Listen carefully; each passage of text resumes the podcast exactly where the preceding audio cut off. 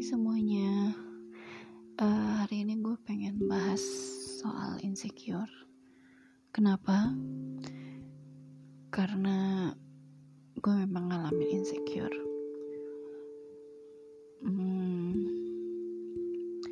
Yang seperti yang gue udah cerita di episode sebelumnya, kalau gue kehilangan orang yang gue sayang karena perasaan insecure gue. Apa sih insecure itu ya? Kayaknya semua orang juga udah tahu. Insecure tuh kita ngerasa nggak aman, kita ngerasa nggak yakin, kita nggak ngerasa kuat, alias ya kita kayak nggak percaya diri aja gitu. Di sini yang gue rasain bukan gue nggak pede untuk tampil atau untuk bertemu dengan orang, enggak. Insecure gue adalah gue merasa tidak cukup layak untuk dicintain, atau gue ngerasa kayak orang yang bilang cinta atau orang bilang sayang sama gue itu bohong. Gue ngerasa kayak orang-orang tuh memang gak sayang sama gue gitu. Itu insecure gue. Kalau ditanya kenapa bisa ngerasain seperti itu, gue juga gak ngerti. Yang pasti sih itu kayak,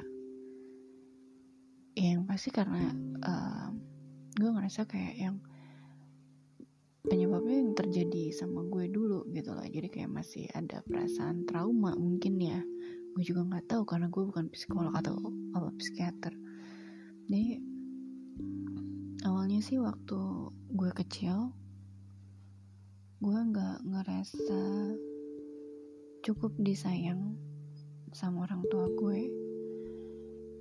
Yang kebetulan orang tua gue bukan tipikal orang yang penyayang. Mereka mencintai anak-anaknya dengan cara yang berbeda gitu. Mereka bukan tipikal orang yang suka unyil-unyil melukin anaknya, nyiumin anaknya. Enggak. Mereka termasuk yang sebenarnya enggak keras. Tapi gimana ya? Memang kita agak kurang waktu kita kecil-kecil, kita agak kurang mengekspresikan rasa sayang mungkin ya. Mungkin juga karena bokap sibuk kerja, nyokap sibuk ngurusin anak-anak dan nyari tambahan dari ngejahit, bikin spray, bikin sambal pecel, ya struggle-nya pernikahan lah gitu. Dan gue juga gue anak ketiga, gue punya adik bungsu cowok satu-satunya. Jadi karena dia cowok satu-satunya, kayak yang he's the star gitu. Semua orang fokus ke dia, semua orang sayang sama dia. Dan gue merasa dilupakan. Ya serius, gue merasa dilupakan. Gue merasa dibilang bukan diasingin ya, cuma kayak yang ya sudah gitu. Padahal gue beda umurnya juga 4 tahun sama adik. Dan menurut nyokap sih gue anak yang cukup mudian, ngambekan. Mungkin itu yang bikin nyokap bokap gue males sama gue kali, karena gue orang yang ngambekan atau merasa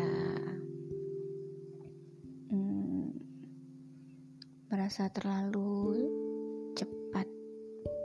posisinya digantikan oleh sang adik ya.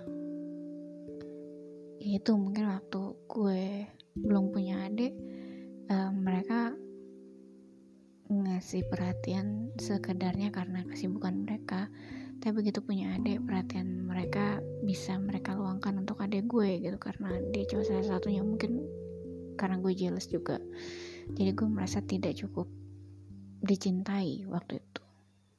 Sempet sih nanya ya biasalah standar pertanyaan anak-anak, gue nih anak pungut ya gitu ya. Dan mereka cuma ketawa sih waktu itu. Sesudah itu pas zaman SMP apa SMA ya gue lupa, nyokap tuh pernah cerita gini, bukan cerita atau mengungkapkan ya, pokoknya ngomong gini, bokap tuh paling sayang sama kakak gue yang kedua dan adik gue yang bungsu. Nyokap paling sayang sama kakak gue yang pertama dan adik gue yang bungsu. Dan di situ dengan jelas gak ada gue disebut. Entah maksud itu waktu itu cuma bercanda atau gimana, tapi itu ngebekas banget buat gue sampai sekarang. Jadi gue ngerasa kayak gue memang tidak diinginkan ya, walaupun dan memang bener sih sebenarnya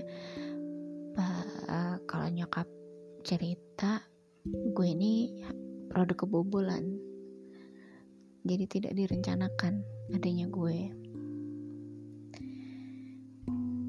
Jadi ya sudahlah gitu. Di situ gue mulai ya udahlah, kalau misalnya gue nggak bisa, orang tua gue nggak bisa full ngasih sayang ke gue pada saat gue remaja, akhirnya gue nyari orang yang bisa sayang sama gue. Dan akhirnya setelah gue diizinin pacaran, namanya SMA ya, lagi ininya lagi apa ya, puber-pubernya, gue pacaran yang benar bisa dibilang pacaran tuh kelas 1 SMA, mulai kelas 1 SMA ya gue pacaran ya supaya gue bisa diperhatiin, gue dapet rasa kasih sayang yang selama ini gue rasa nggak dapet gitu. Gue percaya banget orang tua gue sayang banget sama gue, tapi mereka cuma nggak pinter aja menunjukkannya waktu gue kecil gitu. Padahal gue rasa pada kita kecil lah, kita harusnya tuh benar-benar dapat yang namanya kasih sayang, limpahan kasih sayang tuh pas kita kecil gitu. Jadi pas gede SMA gue nyari kasih sayang dari pacar-pacar gue.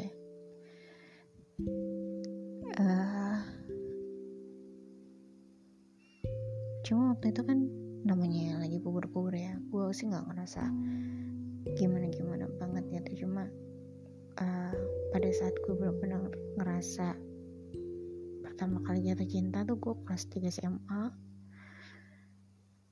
dan mantan gue waktu itu ninggalin gue aja gitu, nggak ada kata putus, nggak ada kata gimana. Sebenarnya sih kayaknya sih dia mutusin gue ya, karena dia tiba-tiba ngilang gitu, nggak komunikasi, nggak ngomong putus juga. Terus akhirnya dia bilang dia butuh fokus belajar.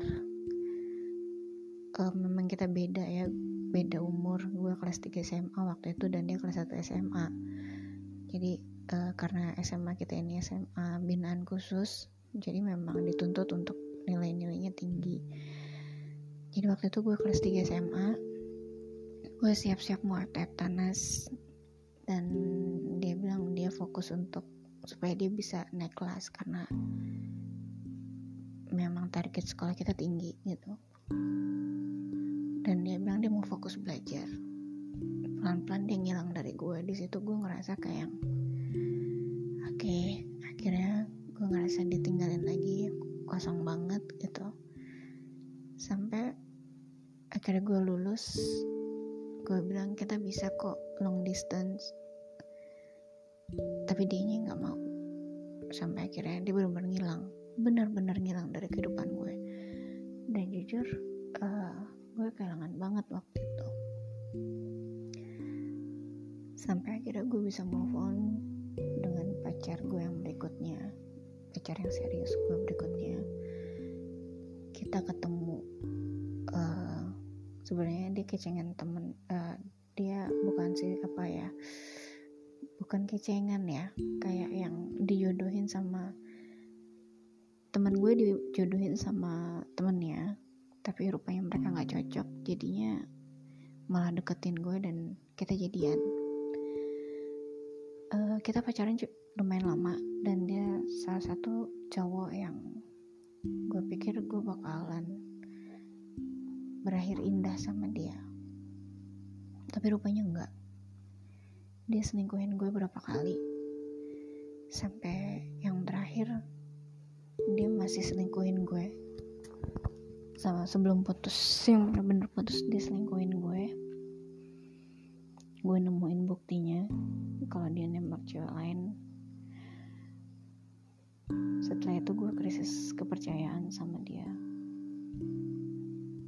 Dan akhirnya setelah gue putus, gue baru tahu kalau misalnya dia ngehamilin tuh cewek dan nikah sama cewek itu. Anjur sih, gue ngerasa udah ngorbanin banyak hal buat dia. Gue yang setiap habis kuliah gue langsung pulang karena nggak mau dia kepikiran gue ada di mana. Dia protektif sama gue, jadi gue nggak pernah nongkrong sama teman-teman karena dilarang itu.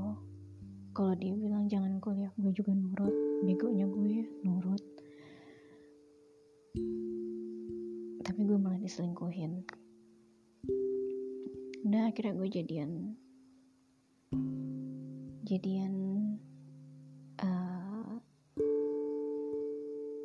sama mantan suami gue. Dari dulu gue tahu dia memang cuek, tapi karena waktu zaman kuliah kita selalu sama-sama, hampir tiap hari sama-sama, tongkrongan kita juga sama karena kita satu fakultas.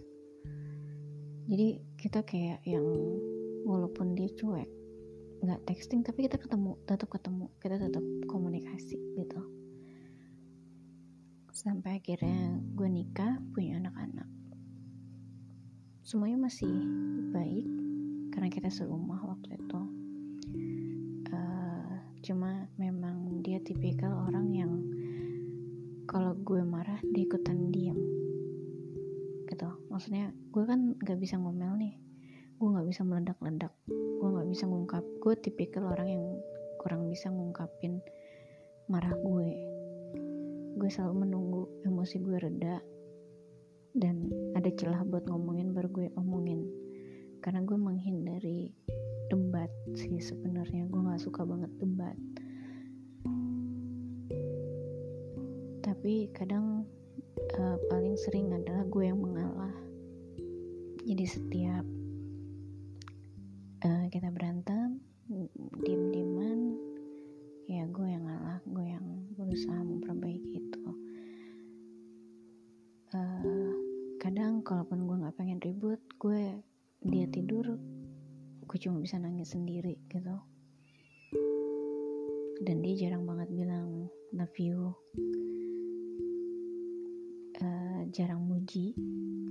Makanya mungkin di situ insecure gue mulai keluar pada saat dia muji cewek lain ke gue. Dia muji cewek lain, gue mikir gini, gue nggak pernah dipuji sama dia tapi dia bisa muji cewek lain gitu. Selain itu juga di medsosnya nggak ada foto gue, kecuali foto yang gue tag ya. Kalau di Facebook kan bisa nongol apa, waktu itu langsung nongol gitu aja. Jadi kayak yang kalau gue ngetag dia ya ada foto guenya, tapi dia tidak pernah berinisiatif upload foto gue, mau itu di Facebook mau itu di Instagram. Waktu itu zamannya Pep juga gitu, dia juga nggak pernah nge-upload foto gue. Dan kalaupun gue ngetag dia, mau itu ngetag foto, mau itu ngetag status, mau itu ngetag status gue tentang perasaan gue ke dia gitu, yang gue mencintai dia. Jangankan komen gitu, nge-love, nge-like ataupun apapun itu tuh enggak. Dia cuma ngelihat doang. Kalau Facebook kan kita nggak tahu dilihat apa enggak, cuma kalau dari pet kan bisa ya kita lihat. Oh, dia ngelihat postingan gue tapi dia nge-like aja enggak gitu, cuma ngelihat doang, buru-buru komentar, buru-buru ngasih postingan yang manis. Jadi buat cowok-cowok di sana yang selalu mempermasalahkan ngapain sih kayak gitu gitu, takut bucin segala macam, buat cewek itu kadang penting karena kita merasa diakuin, kita merasa disayang. Karena kalau yang gue rasain ya, yang gue rasain adalah apa gue gak cukup pantas untuk kamu perlihatkan ke teman-teman kamu kalau aku ini pasangan kamu gitu loh. Jadi pada saat dia kayak gitu, yang ada di pikiran gue adalah itu, apa segitu jeleknya gue sampai lu gak mau posting muka gue, atau lu ada apa sih perasaan lain yang dijaga, atau lu pengen dikenal sebagai cowok single. Tapi yang ada di pikiran gue adalah gue tidak pantas gitu, dia tidak bangga memiliki gue sebagai pasangannya. Itu yang bikin gue insecure. Sampai akhirnya kita LDM, long distance marriage, yang sebenarnya sih cuma jarak tempuhnya cuma 1 jam ya kotanya, even itu pakai ferry gitu. Di situ sikap cuek dia mulai meracuni hubungan kita, yang dia nggak akan ngabarin gue kalau nggak gue ngabarin, yang dia nggak akan ngechat gue kalau gue nggak ngechat duluan, yang dia nggak akan nelpon gue kalau misalnya nggak ada yang penting atau gue nelpon dan dia nggak angkat.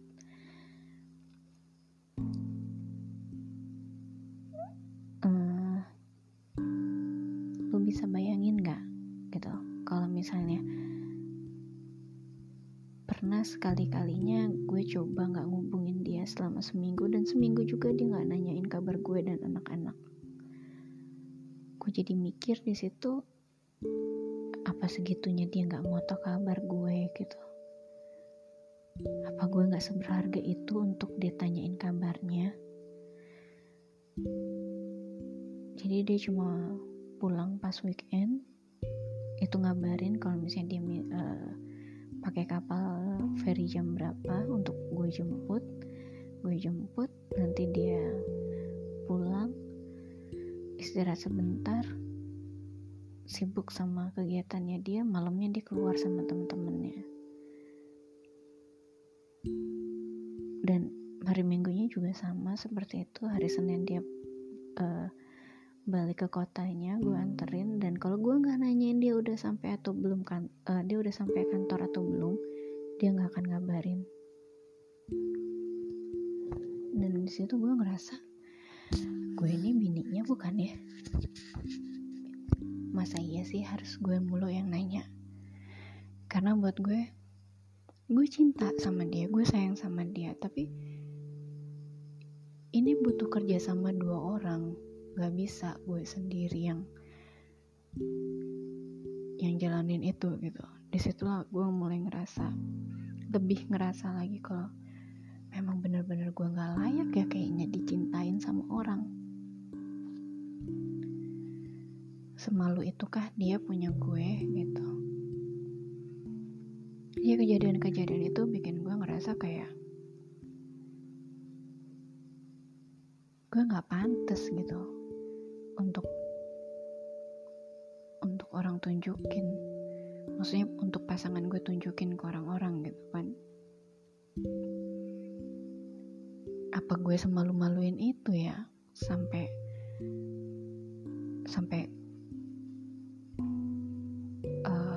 gue diperlakukan seperti itu?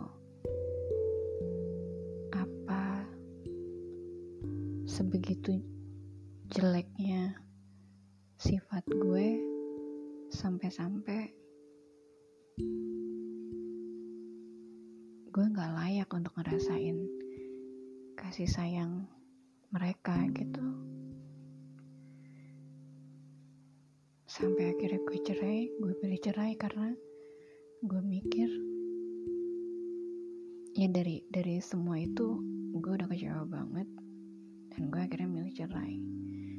Dan sampai akhirnya gue deket sama AA, dan kebetulan AA juga orangnya cuek. Jujur gue udah sebenarnya agak takut untuk membuka hati sama AA, tapi entah ya seperti yang gue kemarin ceritain ya, gue jatuh cinta sama dia. Dan rupanya AA juga tipikal orang yang cuek, dan dia bilang kita pelan-pelan, dan sepertinya dia belum siap untuk memperkenalkan kalau gue adalah pasangan dia gitu, atau gue nggak cukup pantas untuk dia perkenalkan. Gue juga nggak tahu, karena pernah ada momen gue komen di Instagram dia yang dia mau touring ceritanya. Gue cuma komen, "Hati-hati ya yang, have fun." Dan you know what? Postingannya dia hapus. Gue shock. Asli gue shock.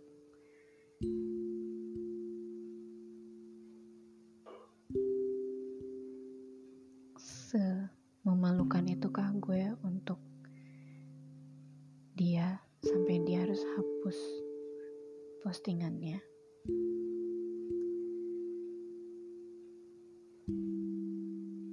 Dan di situ insecure gue lebih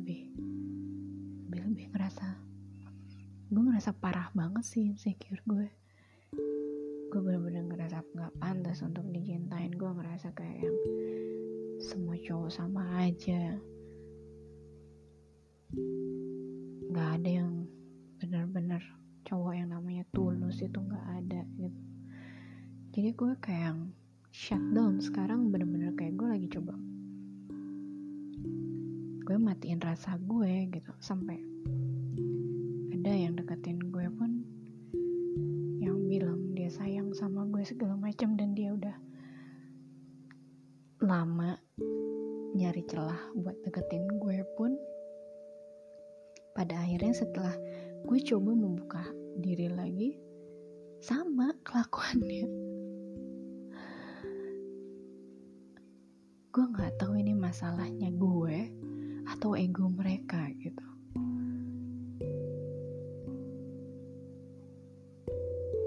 Sorry to say, Kak, maaf kalau sombong.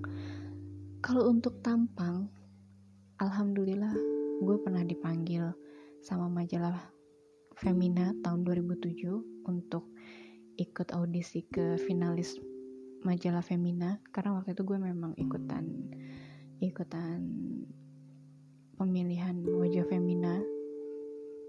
Gue kirim foto dan biodata gue, dan gue dipanggil untuk seleksi ke final. Berarti gue cukup layak gitu. Gue gak jelek-jelek amat kalau misalnya sampai gue dipanggil sama majalah sebesar itu pada zamannya. Untuk sifat, gue merasa gue tidak gue selalu berusaha mengalah sama pasangan gue. Gue nggak menuntut apapun dari pasangan gue, mau itu waktu, mau itu materi, gue tidak pernah menuntut apapun. To be honest, pernikahan gue yang banyak berkontribusi. Setiap ada kekurangan di setiap butuh gitu, kita butuh dana darurat atau ada kita kekurangan dana atau segala macam, gue yang effort gitu, gue yang berusaha untuk menutupin semuanya. Karena ya itu tadi, mantan gue adalah termasuk mantan suami yang dia bukan yang gak bertanggung jawab, tapi dia sangat cuek. Dia cuma kayak yang gue gak ngeliat effortnya dia untuk mengatasi masalah, jadi dia cuma bilang ya terus mau gimana lagi, gak tahu mesti gimana. lihat nanti, itu selalu jawabannya dia. Dan gue merasa tidak nggak punya imam, nggak punya kepala keluarga waktu itu. Dan gue tetap nggak nuntut dia untuk ayo dong lu gimana kayak caranya nyelesainnya. Enggak, selagi gue bisa nyelesain masalah-masalah gue atau masalah-masalah di rumah, gue selesain. Gue berusaha untuk tidak merepotkan pasangan gue dulu dan sekarang. Gue berusaha untuk mandiri semandiri-mandirinya. Apakah gue cuek ke pasangan? Enggak. Gue selalu berusaha ngeliatin perasaan gue ke mereka. Gue berusaha untuk menunjukkan kasih sayang gue. Karena terlebih lagi sesudah adik gue meninggal, gue nyesel banget waktu itu karena adik gue bilang SMS love you ke gue nggak bales, dan gak lama dia meninggal. Dan di situ gue nyesel banget. Semenjak itu gue selalu berusaha untuk mengungkapkan perasaan gue ke pasangan gue, karena gue nggak tahu kapan terakhir kali gue bisa ngomong love you ke mereka. Gue nggak tahu kapan terakhir kali mereka bisa mendengar gue mencintai mereka. Jadi semenjak itu gue selalu bilang love you, gue selalu mengekspresikan perasaan gue ke pasangan gue. Jadi gue nggak tahu masalahnya itu ada di para lelaki ini atau di gue.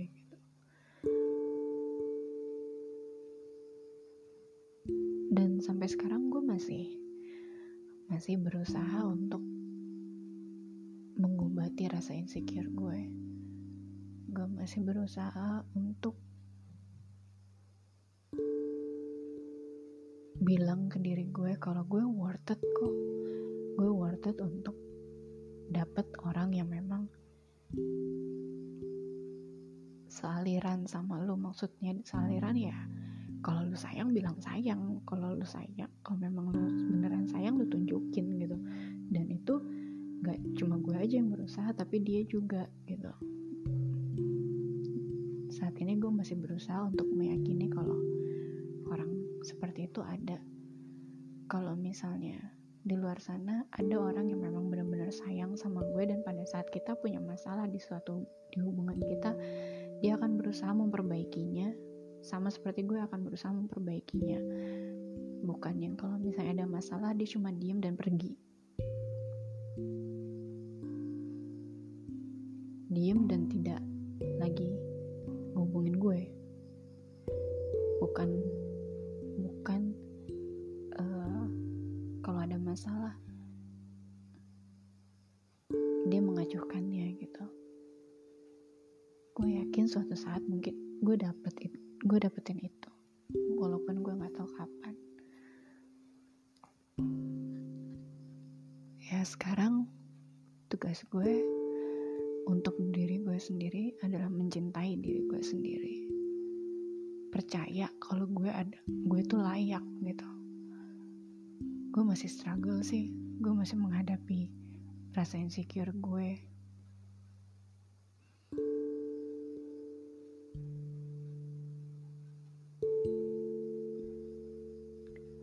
Ya, hopefully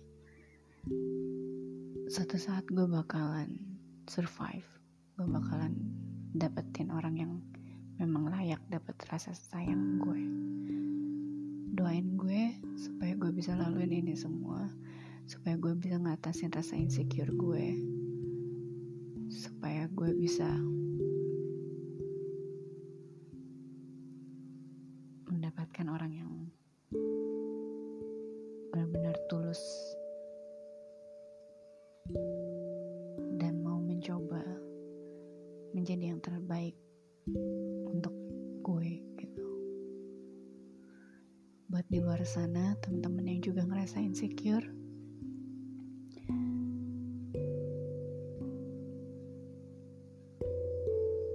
ya harus belajar untuk mencintai diri kita sendiri sih. Yuk, kita sama-sama mencintai diri kita sendiri. Jangan pernah berpikir kalau misalnya kita gak layak untuk orang-orang. Kita tahu kita pantas kok untuk dapetin itu. Jangan takut untuk tinggalin hubungan yang toksik. Jangan takut untuk tinggalin pasangan yang gak berusaha untuk membahagiakan lo, karena lo worth it. Lo worth it untuk orang yang benar-benar sayang sama lo, yang benar-benar mau nunjukin itu, yang sama-sama mau memperjuangkan apapun masalah yang terjadi di hubungan kalian. Gue bakal doain siapapun lo di sana yang merasa insecure untuk cepat pulih, untuk cepat healing dari rasa trauma-trauma yang menyebabkan semua perasaan insecure kita. Ya, semangat. Gue juga semangat di sini, karena gue juga tahu bakal ada yang sayang sama gue secara tulus. Gue tinggal memupuk rasa sayang gue ke diri gue supaya nggak jatuh ke lubang yang sama. Kayaknya gitu aja ya. Ya, semoga kita semua bisa sembuh dari rasa insecure ya, sebelum menjadi mental illness yang lebih parah lagi. Katanya sih banyak-banyak bersyukur supaya gak insecure. Cuma ya jelas lah, namanya teori lebih gampang diucapin daripada dilakuin. Tapi percaya deh, lo gak sendirian. Banyak yang ngerasain hal yang sama seperti lo. Jadi jangan patah semangat. Kita terus perbaikin diri kita sendiri untuk layak mendapatkan orang-orang yang layak untuk kita. Ingat, jangan takut keluar dari hubungan yang toksik. Jangan takut untuk pergi dari orang yang gak punya effort, yang gak bangga milikin lo, karena lo spesial. Yuk, kita sembuhin sama-sama insecure kita. Semoga kita semua cepat pulih ya. Kayaknya gitu aja cerita gue hari ini. Gue nggak tahu kapan gue nge-podcast lagi. Ya, kalau gue lagi pengen cerita, gue cerita aja. Baik-baik di sana. Semoga hari lo semua menyenangkan. See you soon.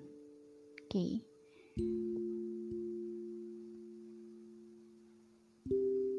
Bye-bye.